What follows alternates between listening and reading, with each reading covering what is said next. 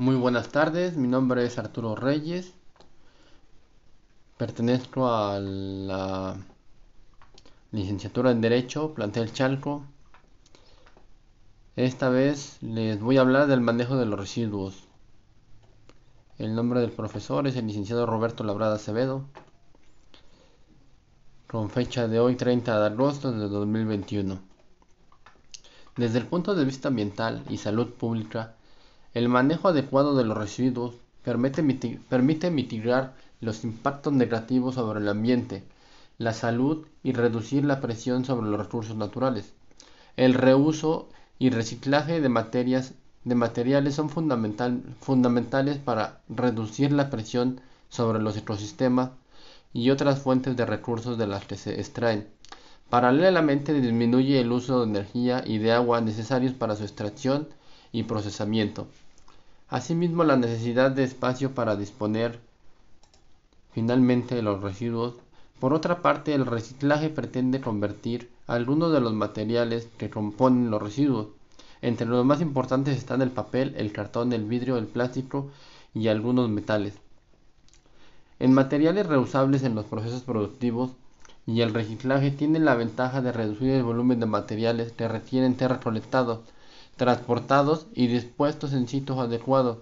La revalorización de los residuos también disminuye el consumo para la extracción y procesamiento de nuevos materiales.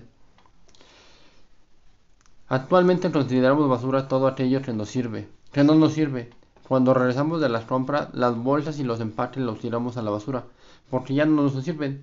También arrojamos la fruta que ya no podemos comer, porque se echó a perder el vidrio que se rompió y el trapo que ya no utilizamos. Estamos acostumbrados a tirar la basura en cualquier lugar y no consideramos y nos consideramos educados si tenemos el hábito de depositar la basura en su lugar.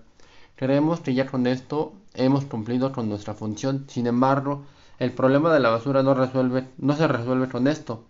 El problema de la basura puede ser abordado desde el punto de vista cultural, educativo, y de ahí derivarse a otras áreas como el análisis como el ambiental, el técnico, el legal, el social, ligado a la política y ligado a la economía. Para ello debemos de hacer un análisis integral de nuestra situación y proponer una serie de alternativas para su solución, la cual provocaría una disminución sustanciosa en los volúmenes de la basura en general.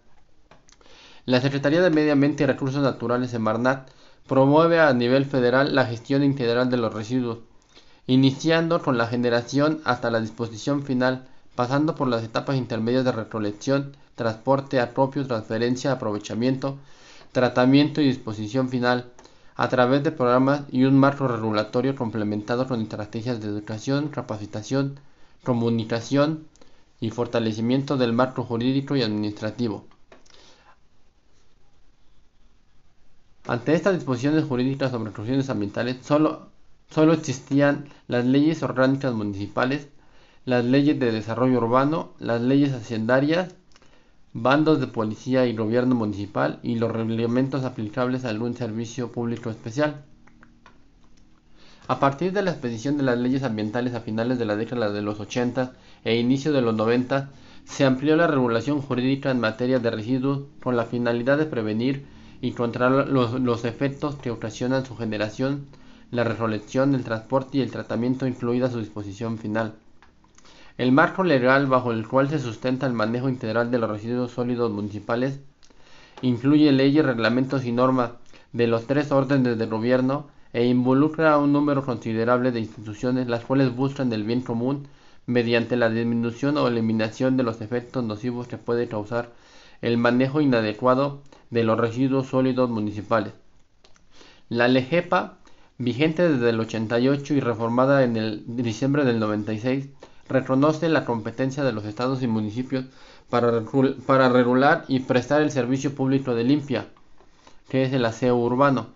Adicionalmente faculta al gobierno federal a través de la Semarnat, actualmente Semarnat, para expedir normas oficiales mexicanas en diferentes materias que estructuren el servicio público de la limpia.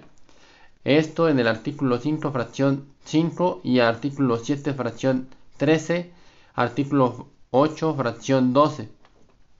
El gobierno federal, a través de la Secretaría de Desarrollo Social, realiza acciones para apoyar el fortalecimiento de los servicios municipales en materia de manejo integral de los residuos, en particular en lo que se refiere a la recolección, transferencia, tratamiento y disposición final, a fin de reducir los efectos ambientales y minimizar los riesgos a la salud pública.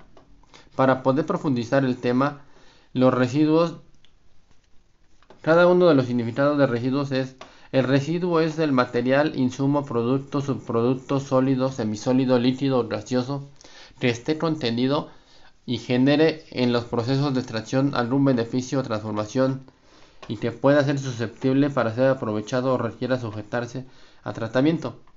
Los residuos sólidos urbanos son generados por las casas habitación que resultan de la eliminación de los materiales que utilizan, de los productos que consumen y de sus envases, embalajes o empaques. Los residuos de manejo especial son aquellos que requieren un manejo específico con propósito de acopiarlos, transportarlos o aprovechar su valor o sujetarlos a tratamiento o alguna disposición final ambientalmente adecuados y debidamente controlados. Los residuos peligrosos son aquellos que poseen alguna característica intrínseca de corrosividad, reactividad, explosibilidad, toxicidad, inflamabilidad o capacidad infecciosa, que de acuerdo con la legislación sean definidos como tales. Se calcula que se producen más de 200.000 toneladas de residuos industriales por día.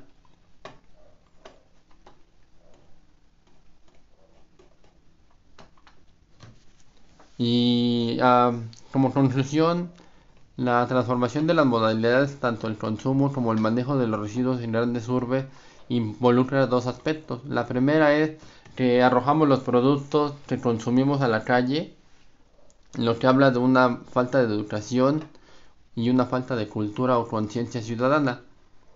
Y otro punto es la excesiva demanda de servicios para el manejo y disposición de los distintos tipos de residuos que desechamos. Uno de, las, este, de los puntos que podríamos hacer nosotros sería rediseñar los procesos productivos y los productos de consumo en envases, identificar nuevos materiales que puedan sustituir a los insumos que más contribuyen a generar residuos, alentar y hacer posible el reuso y el reciclado de los materiales antes de desecharlos, capacitar a todos los que intervienen en las cadenas productivas para inducir el cambio de conductas y la adopción de procesos más limpios de producción. Entre otros, muchas gracias.